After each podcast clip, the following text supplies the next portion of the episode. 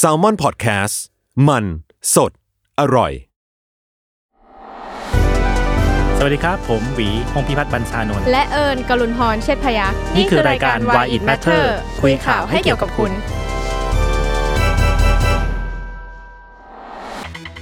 สวัสดีครับ ยินดีต้อนรับเข้าสู่รายการ Why It Matter คุยข่าวให้เกี่ยวกับคุณนะครับ คุณอยู่กับโจจาก Salmon Podcast ครับ แล้วก็วันนี้เราอยู่กับน้องเอิญสวัสดีครับน้องเอิญสวัสดีค่ะ โอเค น้องเอิญวันนี้ก็ เป็นสัปดาห์สุดท้ายที่เราจะได้อัดกันในซูมแล้วแหละ คิดว่านะอ่าเดี๋ยวเราจะใช่ใช่เราจะกลับไปทำงานกันแล้วคราวเนี้ยน่าจะไปคุยกันเรื่องอื่นบ้างเนาะที่ไม่ใช่โควิด แล้ว วันนี้เรามาคุยกันเรื่องอะไรดีครับ ก็เป็นเรื่องสถานการณ์การเมืองโลกที่ คิดว่าน่าจะเดือดที่สุด ในช่วงนี้เลยนะคะ ก็คือเรื่องของฮ่องกงกับจีนอีกแล้วนะคะอ่าฮะอ่าฮะคือต้องซึ่เท้างความก่อนว่าช่วงเนี้ยมองฮ่องกงกลับมาว่าอย่างนั้นใช่ไหมใช่ค่ะ กลับมาแล้วก็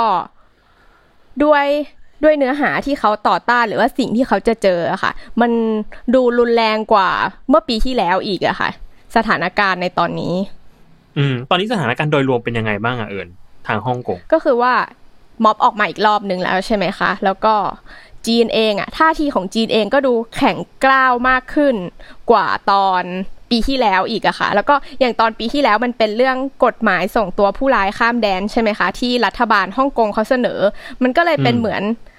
รัฐบาลฮ่องกงกับม็อบฮ่องกง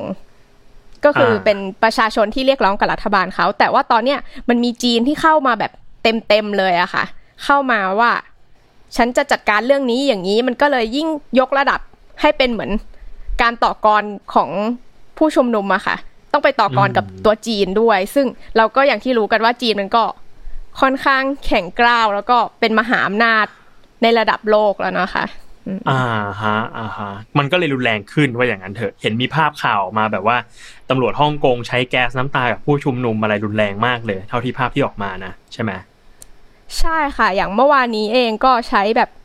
โหไปเห็นภาพเหมือนกันค่ะ ภาพข่าวเป็นแบบตำรวจฉีดสเปรย์พริกไทยใส่หน้าผู้ชุมนุมเลยอะค่ะ คือเรามองเห็นรูปแล้วเราก็ยังรู้สึกแบบโอ้โหแสบแทนเลยอะไรอย่างเงี้ย แล้วก็เมื่อวานเองก็จับผู้ชุมนุมไปกว่า 300 คนนะคะ แล้วก็คือกว่า 300 คนเนี้ยที่โดนจับไปอะ บางคนยังเป็นแค่นักเรียนอยู่เลยอะค่ะ เห็นภาพเขาใส่ชุดนักเรียนสะพายกระเป๋านักเรียนอยู่เลยอย่างเงี้ยค่ะ อืม เรียกว่าก็เรียกร้องกันกลุ่มผู้ชุมนุมก็วัยเป็นคนค่อนข้างวัยวัยรุ่นเนาะเป็นคนสมัยใหม่กว่า ว่าอย่างนั้นเถอะ ใช่ค่ะ ส่วนใหญ่ก็จะเป็นคนรุ่นใหม่เนี่ยแหละค่ะ อืมเพราะฉะนั้นคำถามแรกที่พี่อยากรู้เลยอะคือ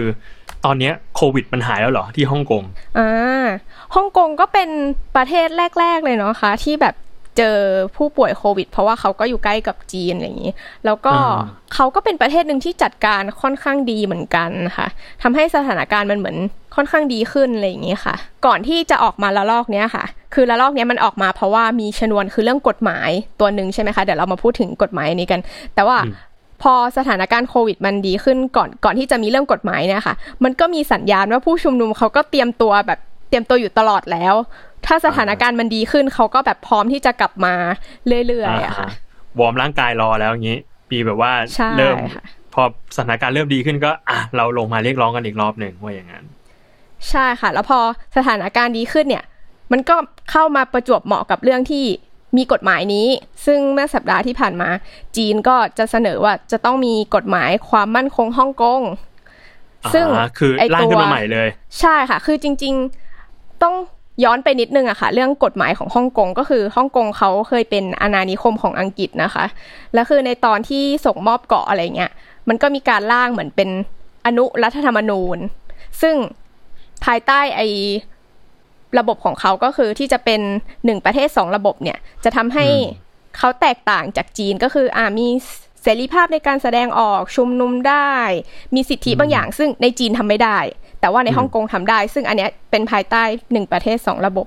แต่ว่ากฎหมายความมั่นคงฮ่องกงเนี่ยก็คือต้องมีแหละค่ะ แต่ว่าอืมชาวฮ่องกงเขาต่อต้านมาตลอด ก็เคยเสนอมาตั้งแต่ปี 2003 ซึ่งตอนนั้นโหคนก็ออกมาชุมนุมกันเยอะมาก ตอนนั้นถือเป็นการชุมนุมใหญ่ที่แบบใหญ่ที่สุดตั้งแต่คืนเกาะให้จีนนะคะอือฮึ พอในปี 2003 ก็เลยต้องอะล้มเลิกไป แล้วหลังจากนั้นเขาก็พยายามจะเสนอกฎหมายนี้มาตลอด โดยโดยรัฐบาลฮ่องกงนะคะ แต่ว่าชาวฮ่องกงเขาก็ไม่เอาด้วย แต่ครั้งเนี้ยมันเป็นจีนเลยที่มาอ่าฮะลงเล่นเองว่า โอเค ต้องมีกฎหมายนี้แล้วอืมเนื้อหาสาระสำคัญของกฎหมายอันเนี้ยมันคืออะไรทำไมถึงทำให้คนฮ่องกงแบบเดือดร้อนมากอืมต้องบอกก่อนว่าจริง ๆ แล้วตัวร่างกฎหมายอะ มันยังไม่ได้เสร็จสมบูรณ์นะคะ คือมันยังไม่ได้มีออกมาแบบเป๊ะๆว่าดีเทลอย่างนี้อย่างนี้อย่างนี้ แต่คือมันมีคร่าวๆที่จากเอกสารที่เขาออกมาตอนวันแถลงอะค่ะ ก็คืออาฮะมันจะทำให้สิทธิเสรีภาพบางอย่างของเขาหายไปจนที่เขาอะมองว่ามันจบแล้วแหละ มันไม่ใช่หนึ่งประเทศสองระบบแล้วมันเป็นแบบมันถูกปกครองโดยจีนแน่นอนก็คือจะมีเรื่องห้ามแบ่งแยกดินแดนอืมห้ามก่อความไม่สงบ ห้ามใช้ความรุนแรง หรือว่าแม้แต่แบบอืมห้ามปลุกระดม แล้วก็หรือแม้กระทั่งแบบการพูดวิจารณ์รัฐบาลอย่างเงี้ยค่ะ ก็อืมถือว่าเป็นเรื่องของความมั่นคง ก็จะโดนลงโทษได้ แล้วก็ห้ามต่างชาติมาแทรกแซงด้วย รวมไปถึงห้ามขโมยความลับของรัฐคร่าวๆมันก็จะประมาณเนี้ยค่ะ คือถ้าทำอะไรแบบเนี้ยก็จะโดนเรียกว่ากบฏ แล้วก็จะมีบทลงโทษตามมามอันนี้คือมันคร่าวๆที่เรารู้ ซึ่งมันก็จะไปกระทบให้ทำให้คนฮ่องกงใช้ชีวิตแบบเดิม ได้ไม่เต็มที่ว่าอย่างนั้นเถอะจริง ๆ แล้ว ใช่ค่ะ เพราะว่าที่ผ่านมาเขาก็วิพากษ์วิจารณ์รัฐบาลกันมาตลอด แล้วก็ฮ่องกงอืมเองก็เป็นประเทศที่ก็ออกมาชุมนุม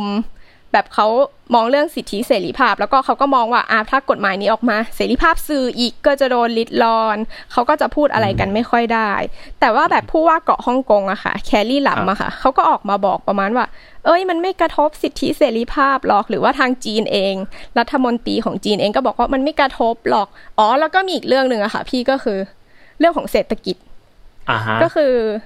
ฮ่องกงมันเป็นเขตปกครองพิเศษที่เรารู้ว่าแบบต่างชาติมันมาลงทุนที่ฮ่องกงเยอะมากนะพี่ มันเป็นใช่ดินแดนค่อนข้างเสรีในการลงทุนนะคะ แต่พอแบบมันโดนลิดรอนสิทธิ์พวกนี้ไปอะ มันจะทำให้บรรยากาศของการลงทุนหรือว่าcondition ต่างๆ ที่ต่างชาติอยากมาลงทุนอะ มันไม่เหมือนเดิม อืมก็จะกระทบอืมเศรษฐกิจเขาด้วย มันเหมือนว่าคนมาลงทุนในฮ่องกงเพราะว่าฮ่องกงเป็นฮ่องกง มันไม่ใช่ มันไม่ใช่ใช่ไม่ใช่เพราะว่าฮ่องกงเป็นจีน ใช่ใช่ไหมค่ะ อ่า เพราะว่าฮ่องกงแตกต่างจากจีน เขาเลยมากันว่าอย่างนั้น ใช่ ซึ่งค่ะพอกฎหมายเนี่ยเข้ามาไอ้การที่จะมีหนึ่งประเทศสองระบบอะจริง ๆ แล้วมันก็ค่อนข้างค่อนข้าง surreal เนาะเป็นไปได้ยากเหมือนกันแหละ พอพอจะเป็นแบบหนึ่งประเทศสองระบบจริง ๆ แล้วตอนนี้มันก็กลายเป็นว่าจีนก็เริ่มเข้ามาควบคุมพยายามควบคุมฮ่องกงมากขึ้นมันก็เลยเกิดม็อบเกิดนั่นเกิดนี่เกิดขึ้นใช่ไหมใช่ค่ะ แล้วก็มีอีกประเด็นหนึ่งก็คือตัวปกติแล้วอะค่ะ พวกระบบศาล ระบบการตัดสินนะคะเขาก็จะแยกจากกันใช่ไหมคะคือชาวฮ่องกงเขาก็มีความเชื่อมั่นในระบบศาลของเขามากระบบการตัดสินตุลาการตุลาการแต่พอมันเป็นอย่างเงี้ยค่ะ มันทำให้อ้าวถ้าเป็นเรื่องของความมั่นคง จะต้องถูกส่งไปตัดสินที่จีนหรือเปล่า แล้วระหว่างนั้นอ่ามันน่าเชื่อใจได้ไหมในระบบการตัดสิน มันอาจจะถูกปิดเป็นความลับด้วยหรือเปล่า อืมมก็คืออมค่อนข้างน่ากังวลกันนะคะ อืมอืมอืม อ๋อ สิ่งเหล่านี้ก็เลยเป็นสาเหตุที่ทำให้เอ่อม็อบฮ่องกงมันก็กลับมาอีกรอบหนึ่งใช่ค่ะก็คือกลายเป็นว่ากฎหมายอันเนี้ยมันยิ่งกว่ากฎหมายปีที่แล้วอีกอะค่ะ อืมอืมแล้วตอนนี้ท่าทีของทางจีนหรือว่าทางฝั่งเจ้าหน้าที่ของฮ่องกงเป็นยังไงบ้าง ก็อย่างที่เอิญบอกไปนะคะ พี่เขาก็คือพยายามบอกว่า เฮ้ยมันไม่กระทบต่อสิทธิอ่าฮะเสรีภาพ มันจะไม่กระทบเศรษฐกิจแน่นอน เขาก็พยายามออกมา พูดว่า มันจะไม่เป็นอะไรอืไม่เป็นอะไรต่อแบบเรื่องหนึ่งประเทศสองระบบด้วยซ้ำแต่ว่าคือคนฮ่องกงก็คือไม่ได้มองอย่างนั้นเลย แล้วก็ไม่ใช่แค่คนฮ่องกงอะค่ะ ประเทศอย่างแบบอะพวกสหรัฐอะที่ต้องเข้ามาเกี่ยวข้องแน่นอนเลยอย่างเงี้ยค่ะอ่าฮะก็เมื่อเช้านี้เองอะค่ะ ก็คือรัฐมนตรีต่างประเทศสหรัฐก็แบบออกมาพูดประมาณว่าอ๋อฮ่องกงเนี่ยสูญเสียสิทธิในการปกครองตัวเองไปโดยสมบูรณ์แล้วอะไรประมาณเนี้ยค่ะ อ๋ออืมอืมก็กลายเป็นเรื่องนานาชาติขึ้นมาเนาะใช่ค่ะ เพราะว่าก็มีตัวละครเข้ามาเกี่ยวเยอะ จนไปถึงนักรัฐศาสตร์ พวกผู้เชี่ยวชาญนะที่เขามองว่ามันจะกลายเป็นแบบโควอแบบใหม่อะค่ะอ๋อเป็นคืสองครามเย็นครั้งฮ่องกงเนี่ยแหที่ละสองว่าอย่างนั้นเถอะ ใช่ฮ่องกงจะเป็นแบบศูนย์กลางของสงครามเย็นอีกครั้งหนึ่งอ๋อเพราะว่าก็จะมีจีนกับสหรัฐที่เข้ามาต่อสู้กันในเรื่องอุดมการณ์อืมอีกรอบหนึ่ง อืมโอ้อันนี้น่าสนใจมากเลยอะกลายเป็นว่า ตอนนี้มันสมรภูมิมันก็มาอยู่ตรงนี้แล้วว่า โอเค มันมีพื้นที่หนึ่งที่เป็นของจีนแหละ ตอนเนี้ย แต่ว่าด้วยความที่ฮ่องกงปกครองด้วยระบบประชาธิปไตยมานาน การที่จะมาอยู่ใต้ระบบระบอบคอมมิวนิสต์อย่างจีนมันก็เกิดความลำบากในการปรับตัวขึ้นมากๆ แล้วคนฮ่องกงเองก็ไม่ยอมรับในการเข้ามาอยู่ใต้จีนด้วยว่าอย่างนั้นเถอะ ใช่ค่ะ จริง ๆ คนฮ่องกงส่วนมากก็คือคนรุ่นใหม่เนี่ยแหละค่ะ ที่มองว่า ไม่อยากอยู่ใต้จีน แล้วก็เราก็เห็นภาพการชุมนุมเนาะพี่ว่าเขาแบบเหมือนทุ่มกันสุดตัวมากๆอะมคืออะบอยคอรดไม่ไปโรงเรียนไม่ทำนู่นทำนี่แล้วเขาก็เหมือนมันจะใช้คำว่าเขาสิ้นหวังแล้วก็ได้ จนแบบยอมทุ่มสุดตัวกับการลงถนนการแบบเรียกร้องสิทธิของเขากลับคืนมานะคะ แต่ว่าก็มีหลายคนสงสัยเนาะพี่ว่าเฮ้ยทำไมมันจะต้องมาในช่วงนี้วะในช่วงที่แบบ เออโควิดกำลังกลายเป็นแบบปัญหาสำคัญของหลายประเทศ แต่ทำไมจีนมันถึงแบบมาอะไรในช่วงนี้นะคะ ซึ่งอ่าจริง ๆเขาก็มองว่าโควิด มันก็มีส่วนนะพี่ เพราะว่าปกติแล้วฮ่องกงพวกนักเคลื่อนไหวอะไรเงี้ยเขาก็จะพยายามให้ต่างชาติเข้ามาช่วยแทรกแซงไปขอความช่วยเหลือจากไต้หวัน ความช่วยเหลือจากอเมริกาเนาะคะอังกฤษด้วยที่เคยเป็นเจ้าอาณานิคม แต่ว่าตอนเนี้ยก็มีคนวิเคราะห์ว่าเออ จีนมันมองว่าพวกประเทศเหล่านี้เขายุ่งกับการจัดการโควิดอืมเขาไม่อืว่างมายุ่งกับปัญหาฮ่องกงหรอก ก็เลยใช้อ่าโอกาสเวลาเนี้ยแหละ แล้วก็อย่างที่เอิญบอกว่า คือเขาอะจัดการกับกฎหมายนี้เองเลยใช่ไหมคะ ไม่ผ่านพวกรัฐบาลฮ่องกงเลย เพราะว่าก่อนหน้านี้มีเลือกตั้งท้องถิ่น แล้วพวกอืมฝั่งที่โปรจีนนะคะ คือแพ้ย่อยยับเลยอะค่ะอืมแล้วฝั่งประชาธิปไตยคือได้คะแนนเยอะขึ้นมา แบบตัวจีนเองก็เลยไม่หวังแล้วว่า ตัวรัฐบาลฮ่องกงอะจะสามารถเสนอกฎหมายนี้ผ่าน เขามองว่ายังไงถ้ารัฐบาลฮ่องกงจัดการเองอะก็จะโดนฝ่ายค้านก็จะโดนค้านอีกจีนก็เลยแบบมาทำเองเลยแล้วกันจัดการเองเลยอ๋ออามาทางพี่ลัดเองเลย น้องทำไม่ได้ใช่พี่เองว่าอย่างนั้น ใช่ค่ะอ๋ออ๋อมันก็เลยเป็นเรื่องขึ้นมา เพราะว่าก่อนหน้านี้มันเหมือนยังปณีประนอมกันอยู่ใช่ไหมก่อนหน้านี้มันยังมีแบบมีการให้ฮ่องกงจัดการกันเอง ภายในฮ่องกง ใช่ค่ะ ก็คือเขาก็ยังก็มีรัฐบาลของตัวเอง มีอะไรเอง ซึ่งเขาก็มีการมองว่าอะถ้าเกิดว่ากฎหมายฉบับนี้ผ่านแล้วอะตัวรัฐบาลฮ่องกงเองก็จะถูกลิดรอนสิทธิในการปกครองบางอย่างด้วย แล้วก็มันจะกลายเป็นอำนาจที่อยู่ที่จีนมากขึ้น อืมอืมอืมอืมอืมซึ่งมันก็รุนแรงมากในช่วงนี้ กลายเป็นว่า หนีหนีโควิด มาตอนนี้ก็มีม็อบอีกในฮ่องกง ใช่ค่ะสถานการณ์เรียกได้ว่า ไม่นิ่งมาเป็นปีแล้วเนาะพี่ มีใช่เรื่องตลอดเลยฮ่องกงจำได้ว่าตั้งแต่ตอนช่วงเนี่ยตอนช่วงแซลมอนพอดแคสต์กำลังจะท้าเริ่มทำกันอะตอนนั้นก็มีฮ่องเรื่องม็อบฮ่องกงกลุ่นกลุ่นมาสักพักหนึ่งแล้วเป็นเดือนแล้วก็นานมากแล้วเหมือนกันนะน่าเป็นเกือบปีแล้วแหละ ที่ฮ่องกงใช่แบค่ะบเกือบอยู่ปีกับเรื่องนี้มา ใช่ค่ะ จริง ๆ ก็มีการมองว่า อาจจะอยู่ไปอีกนานเลยด้วยพี่สถานการณ์อ่าฮะที่แบบ ไม่ไม่ดีขึ้นแบบเนี้ยเพราะว่าอย่างตัวกฎหมายเนี้ยค่ะ จีนเพิ่งเสนอว่า เอ้ย เราจะมีกฎหมายเนี้ยเมื่อประมาณสัปดาห์ที่แล้วค่ะ ประมาณวันพฤหัสวันศุกร์แต่คือวันเนี้ยค่ะ วันเนี้ยเขาจะเอาเข้าสภาประชาชนของเขาแล้ว อ่า วันนี้ก็คือวันที่เราอัดวันที่วันพฤหัสที่วันสิบพแปดฤหัสอ่าฮะใช่ค่ะ คือทุกอย่างมันเร็วเร็วแบบเร็วมากๆอะค่ะ แบบเสนอปุ๊บเตรียมเอาเข้าสภาปั๊บแล้วก็ เข้าสภาวันนี้ แล้วคิดว่าจะประกาศใช้ต้นมิถุนา ก็คือทุกอย่างเร็วไปหมดเลยเร่งรัดใช่มากค่ะอ๋อแล้วใช่แนวโน้มตอนนี้กฎหมาย อันนี้ก็เป็นยังไงบ้าง น่าจะผ่านสะดวกโยธิน ใช่ค่ะ คือเอิญก็คิดว่าน่าจะผ่านร้อยเปอร์เซ็นต์นะคะ พี่ดูจากสิ่งที่จีนทำอะ ไม่งั้นเขาไม่ทำรวบรัดเร็วขนาดนี้หรอก แล้วก็ไม่งั้นเขาไม่เอามาทำเองหรอกค่ะ แสดงว่าเขาต้องมั่นใจแล้วแหละว่า ยังไงเขาก็ต้องให้มันผ่านแน่ ๆ อ๋อ มันก็เลยกลายเป็นเอาเข้าใจแล้วว่าทำไม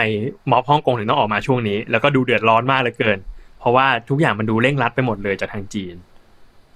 ใช่ค่ะ จริง ๆ มีตัวนี้ที่ทางจีนจะคุยกันวันนี้ เมื่อวานเขาก็คุยกันไปตัวหนึ่ง แต่เมื่อวานเป็นอีกกฎหมายฉบับหนึ่งอะค่ะ เป็นกฎหมายที่ห้ามดูหมิ่นเพลงชาติอะค่ะ ห้ามลบหลู่เพลงชาติประมาณนั้น เพราะว่าก่อนหน้านี้จริง ๆ ฮ่องกงเขาไม่มีเพลงชาติเป็นของตัวเองนะคะ แต่ว่า เวลาพวกในสนามแข่งในอะไรเงี้ย ก็จะมีเปิดเพลงชาติเพลงของจีนขึ้นมา แต่ว่าช่วงตั้งแต่มันคลุกกลุ่นปีที่แล้ว ชาวฮ่องกงเขาก็จะโห่ไล่ เขาก็จะแบบอ๋อเออไม่ยอม แล้วถึงกับมีแบบ มีทำเพลงชาติของตัวเองขึ้นมาเป็นเวอร์ชั่นแบบประชาธิปไตย มีทำเอ็มวีอะไรอย่างเงี้ยค่ะ ก็เมื่อวานนี้ก็มี รัฐบาลฮ่องกงก็คุยกันเรื่องกฎหมายห้ามดูหมิ่นเพลงชาติ ประชาชนก็ออกมาประท้วงอีกคือมันเป็นแบบประท้วงซ้อนประท้วงไปเลยค่ะสถานการณ์ เหมือนทางรัฐบาลจีนก็โต้ตอบไวนะกับเรื่องเนี้ย ใช่ค่ะ มันก็มีการมองว่าคือ จริง ๆ อะพี่ถึงแม้ว่าการที่เขาทำแบบนี้กับฮ่องกงอะค่ะ ก็มีคนมองว่ามันก็ไม่ใช่ผลดีกับเศรษฐกิจจีนเหมือนกันนะคะ เพราะว่าอือฮึมันก็ทำให้ ฮ่องกงที่เป็นพื้นที่ที่ชาวต่างชาติมาลงทุนมีเงินทุนจากต่างชาติอะมันไม่เหมือนเดิม ตัวจีนเองที่เศรษฐกิจในช่วงเนี้ยก็ไม่ได้ดีมากก็ได้รับผลกระทบจากโควิดด้วย ก็ต้องได้รับผลกระทบจากพื้นที่ตรงนี้ไปด้วยเหมือนกัน แต่ว่าจีนเองอะใช้ความเป็นชาตินิยมอะนำนโยบายต่างๆ แล้วอะค่ะ คือตอนนี้ในใจก็คือจีนเดียว ฉันจะต้องจีนเดียวเท่านั้น แล้วก็เรื่องของชาตินิยมคือ เอามานำทุกอย่างเลย อือฮึอือฮึเออ ก็น่าจับตามองว่าแล้วจะยังไงต่อ แล้วม็อบฮ่องกงมันจะลากยาวไปอีกนานแค่ไหน ซึ่งก็ดูท่าจะไม่จบง่ายๆเนาะจริง ๆ มันก็น่ากลัวนะพี่ถ้าเกิดว่าจีนเขาแบบใช้ความเป็นนโยบายชาตินิยมอย่างนี้ไปเรื่อยๆอะแล้วเขาบอกว่าก็มีคนที่มองว่า เออ ถ้าเกิดเขาทำแล้วมันประสบความสำเร็จกับฮ่องกงขึ้นมา เขาก็จะไปทำกับพื้นที่อื่น ๆ ที่มีปัญหาอยู่ ไม่ว่าจะเป็นแบบไต้หวันเองอือฮึหรือว่าในอาณานิคมต่างๆ แบบพื้นที่ในประเทศเขาที่มีปัญหาพวกเรื่องความมั่นคงอะไรอย่างเงี้ยอยู่ค่ะ แล้วก็อย่างฝ่ายอุยกูเขาบอกร์ว่าอะไรแถวๆนั้นเนาะซินอ่าเจียงใช่อะไรเงี้ยใช่ค่ะ มันก็ดูได้เลยว่าเนี่ยเขาแบบทำแบบนี้กับฮ่องกงและอย่างปีที่ผ่านมาเขาก็มีแบบนโยบายทหารกับไต้หวันนี่ก็คือแบบโอ้โหลงทุนเรื่องเรื่องนี้เยอะมาก อืมอืมเออถ้างั้นพี่อยากรู้ว่าเอ้ยถ้าเราติดตามเรื่องเนี้ย เรื่องของความขัดแย้งระหว่างจีนกับม็อบฮ่องกงเนี่ย อยากรู้ว่าแล้วมัน เรา มันเกี่ยวกับเรายังไงอะมันเกี่ยวกับเราที่แบบเป็นคนไทย แล้วก็ดูเขากำลังแบบต่อสู้กันในเรื่องเนี้ยยังไง อืมจริง ๆ ในไทย ถ้าในระดับพวกนักลงทุนในไทยอะค่ะ มันก็มีบางส่วนนะคะ ที่เขาไปลงทุนในในฮ่องกงเหมือนกันอืมเพราะว่าอย่างช่วงปีที่ผ่านมาเราก็เห็นมีแบบมีข่าวเจ้าสัวไทยลงหน้าหนังสือพิมพ์ว่า เอ้ย ขอให้มีสันติได้แล้วอะไรเงี้ย แสดงว่ามันก็ต้องกระทบกับ เรื่องการลงทุนของบริษัทไทยในฮ่องกงด้วยเหมือนกัน การที่เกิดม็อบขึ้นมาอย่างเงี้ยค่ะ แล้วก็อย่างที่บอกว่าเฮ้ยถ้ามันกลายเป็นแบบศูนย์กลางของความขัดแย้งแบบในอนาคตนะพี่ถ้ามันแบบไปถึงขั้นเป็นโควอขึ้นมา เอิญก็ไม่รู้เหมือนกันเนาะพี่ว่ามันจะรุนแรงขนาดที่ประเทศไทยจะต้องเลือกข้างเลยไหม จะต้องเลือกฝั่ง ว่าเฮ้ยเราอยู่ฝั่ง จีนหรืออเมริกาแบบอ่าเต็มตัวอย่างที่สมัยโควอเขาเป็นแบบนั้นไหมเนาะเออซึ่งมันก็ลำบากเนาะเพราะว่าเราเองก็ใกล้ชิดกับจีนมาก คือทั้งในในเชิงความสัมพันธ์ทางภูมิประเทศด้วย ความสัมพันธ์เชิงเชื้อชาติเชิงธุรกิจด้วยเราก็พึ่งพาจีนเยอะแต่ในขณะเดียวกัน เราก็ปกครองแบบประชาธิปไตย ซึ่งก็เป็นปฏิปักษ์กับคอมมิวนิสต์แบบจีนชัดเจน ซึ่งถ้าอีกหน่อยมันแบ่งอะมันก็จะยากแล้วอืมจริง ๆ ก็เดาไม่ถูกว่ามันจะรุนแรงขนาดนั้นไหมเนาะคะเพราะว่า ตอนนี้มันก็ดูสถานการณ์แบบอะอเมริกาก็เข้ามาร่วมอเมริกาก็เข้ามาแบบมาพูดว่า เอ้ยต้องปกป้องฮ่องกงต้องอย่างนู้นอย่างนี้ ซึ่งมันก็มีการมองว่าอะอเมริกาก็ต้องเป็นตัวแทนของฝ่ายประชาธิปไตยแน่นอนที่จะต้องปกป้องอุดมการณ์นี้ แล้วก็อย่างที่เคยแบบพูดไปตอนก่อนๆนะพี่ว่าอเมริกามันใกล้เลือกตั้งแล้วเวลาอ่าฮะเวลาจะทำอะไรมันก็จะต้องมีผลประโยชน์มีเรื่องมีของ agenda แบบใช่มี a อ e n d a บางอย่าง ก็มี แบบอเมริกาก็อาจจะปลุกชาตินิยมในประเทศตัวเองด้วยเหมือนกันกับการที่เฮ้ยศัตรูร่วมกันคือจีนอ๋ออืมอืมอืมเออน่าสนใจแบบนี้ ในมุมหนึ่งคนไทยก็ไปเที่ยวฮ่องกงกันเยอะนะคะพี่ไปช้อปปิ้งอะไรอย่างงี้ใช่ไหมคะก็มีการอืมมองว่าแบบมันจะไม่ใช่สถานที่ท่องเที่ยวแบบเดิมที่สงบสุขที่เราไปเดินช้อปปิ้งตามถนน อะไรอย่างนี้ได้ เพราะว่าในอนาคตถึงแม้ว่าตัวกฎหมายนี้ผ่านนะคะ ก็คือที่จะคุยกันวันนี้ ถ้าเกิดผ่านไปในอนาคตก็ตัวผู้ชุมนุมเอง พวกตัวคนที่มาประท้วงเองอะก็คือเหมือนตอนเนี้ยเขามองว่าเขาขอให้กฎหมายเนี้ยถูกยกเลิกไป แต่เมื่อกฎหมายมันผ่านแล้วอะเขาก็เหมือนไม่มีอะไรจะต้องยอมแล้วอะอืมแบบอืมเขาก็ก็อาจจะมีอาจความรุนแรงจะออกมากว่านี้ได้ใช่ก็อาจจะมีขบวนการหรือว่าแบบกลุ่มที่อาจจะกลายเป็นใต้ดินไปมหรืออาจจะยังอยู่บนดิน ซึ่ง ความไม่สงบเหล่านี้มันก็คงมีให้เราเห็นเรื่อยๆ เพราะว่าตัวผู้ชุมนุมเองที่เป็นคนรุ่นใหม่เขาก็มองว่าเขาเหมือนไม่มีอะไรจะเสียแล้ว แบบลงถนนกันเต็มที่อย่างเงี้ยค่ะอ๋อเออแล้วพี่อยากรู้อย่างหนึ่งอยากรู้ว่าแบบ แล้วจีนสามารถที่จะไม่ควบคุมฮ่องกงขนาดนั้นได้ไหมอะคือตอนนี้เหมือนพยายามที่จะกระชับพื้นที่เพื่อที่จะควบคุมการปกครองของฮ่องกงมากขึ้นมาก เอาจริงๆถ้าสมมติว่าฮ่องกงมีความสำคัญต่อธุรกิจของตัวฮ่องกงเองและจีนขนาดนั้นอะทำไมถึงไม่ไม่ปล่อยฮ่องกงมากกว่าเนี้ยทำไม่ได้เหรอ จริง ๆ มันก็ทำได้เนาะพี่ เพราะว่าตัวสัญญาที่เขาคุยกันไว้ว่าหนึ่งประเทศสองระบบเนี่ย มันยังอีกตั้งแบบนี่มันยังไม่ถึงครึ่งทางเลยอะค่ะ มันเพิ่งผ่านมา23ปีอะค่ะ คืออ่าฮะมันก็เหลือเวลาอีกตั้งแบบอะ27ปีที่จะปล่อยยังจะปล่อยให้เขา มีสิทธิเสรีภาพแล้วค่อยอะถึงตอนนั้นจะเป็นยังไงก็ค่อยว่ากันใช่ไหมคะคือแต่เขาว่าสัญญากันว่าห้าสิบปีจะค่อยๆ เปลี่ยนระบบนี้ว่าอย่างนั้นใช่ไหมที่เขาใช่ค่ะตลงก็นคือไว้หนึ่งประเทศสองระบบห้าสิบปี แต่ว่าตอนนี้ก็อืมมันก็เพิ่งครึ่งทางเอง แต่ว่าสถานการณ์มันรุนรุนแรงมากเหมือนจะห้าสิบปีแล้วนะคะอ่าฮะเออ ก็อย่างที่บอกเลยค่ะ เพราะว่าตอนนี้ผู้นำของจีนก็คือสีจิ้นผิงอะค่ะแล้วด้วยความที่สีจิ้นผิงเขาเป็นคนที่ มองเป็นคนที่รวมศูนย์อำนาจด้วยในในการปกครองของเขาเอง แล้วก็เป็นคนที่ค่อนข้างยึดในหลักจีนเดียวด้วย มันก็เลยค่อนข้างสะท้อนนโยบายที่ออกมาเป็นแบบเนี้ยค่ะ จริง ๆ จะเลือกปล่อยฮ่องกงให้เป็นเหมือนเดิม ก็ทำได้ แต่ว่าเขาก็คงมองว่าอ่าหนึ่งปีที่ผ่านมาพี่มันเห็น มันเห็นตัวม็อบเห็นผู้ชุมนุมที่แบบแข็งก้าวขึ้นมา เขาก็รู้สึกว่าเขาก็คงต้องทำอะไรสักอย่างเหมือนกันอืม อืมอืมอืมอะก็จริง อย่างน้อยว่า ถ้าไม่ทำอย่างนี้พื้นที่อื่น ๆที่ที่ห่างไกลกับจีนอะอย่างเมื่อกี้พูดถึงซินเจียงอะไรเงี้ยมันก็อาจจะพยายามแข็งเมืองขึ้นมา ใช่ค่ะเพื่อที่จะแยกตัวออกมาได้เหมือนกันอะไรเงี้ยเขาก็ต้องพยายามที่จะกระชับอำนาจรวมศูนย์เข้ามาที่ที่ปักกิ่งที่สีจิ้นผิง ใช่ค่ะ เดี๋ยวก็คิดว่าถ้าหลังจากเนี้ยสถานการณ์มันรุนแรงขึ้นนะคะ แล้วก็ อย่างอเมริกาที่เอิญบอกว่าเมื่อเช้าเขาออกมาพูดว่า เอ้ยฮ่องกงแบบไม่มีสิทธิ์ในการปกครองตัวเองแล้วแบบเนี้ยอะไรเงี้ยสสิ่งที่ตามมาที่ดูน่าจะแย่ขึ้นก็คือเรื่องเศรษฐกิจเนี่ยแหละค่ะ เพราะว่าอย่างพอเขามองว่ามันไม่ใช่ฮ่องกงแล้วอะ มันเป็นจีนที่เข้ามาควบคุมแล้วเขาก็มีเกรินเกิดเหมือนกันว่า อาจจะตัดสิทธิบางอย่าง ในเรื่องอืมการค้า ก็อาจจะมีเรื่องภาษีที่ตามขึ้นมา เรื่องการลงทุนที่ไม่เหมือนเดิม แล้วก็ก็จะเป็นเป็นเรื่องแบบ การเมืองระหว่างประเทศแล้วก็เศรษฐกิจระหว่างประเทศที่แบบตึงเครียดแน่นอนนะคะอื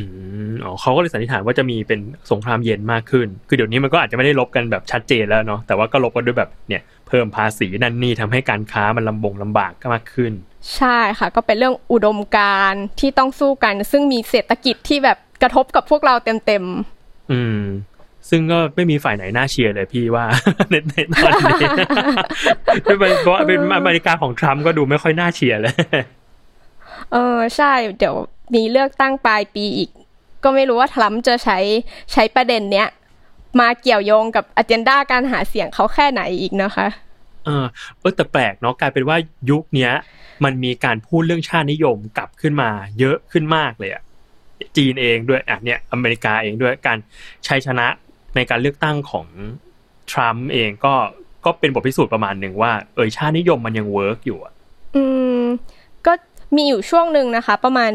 สามสี่ปีที่ผ่านมาในยุโรปเองก็มีทิศทางที่เป็นแบบนี้ค่ะ ที่เขาก็มองว่าเฮ้ยยุโรปหันขวา เพราะว่าผู้นำในหลายประเทศแบบพวกขวาจัดมันเริ่มขึ้นมา มีอำนาจนะคะ ก็ไม่ใช่แค่แบบจีนกับอเมริกาคือมันเป็นเหมือนทิศทางหนึ่งที่ก็มีคนมองว่าเอ้ยขวาจัดจะกลับขึ้นมาหรือเปล่านะ อ๋อเออน่าสนใจ เราน่าเราน่ามาพูดเรื่องนี้กันสักเทปเหมือนกันนะอ่า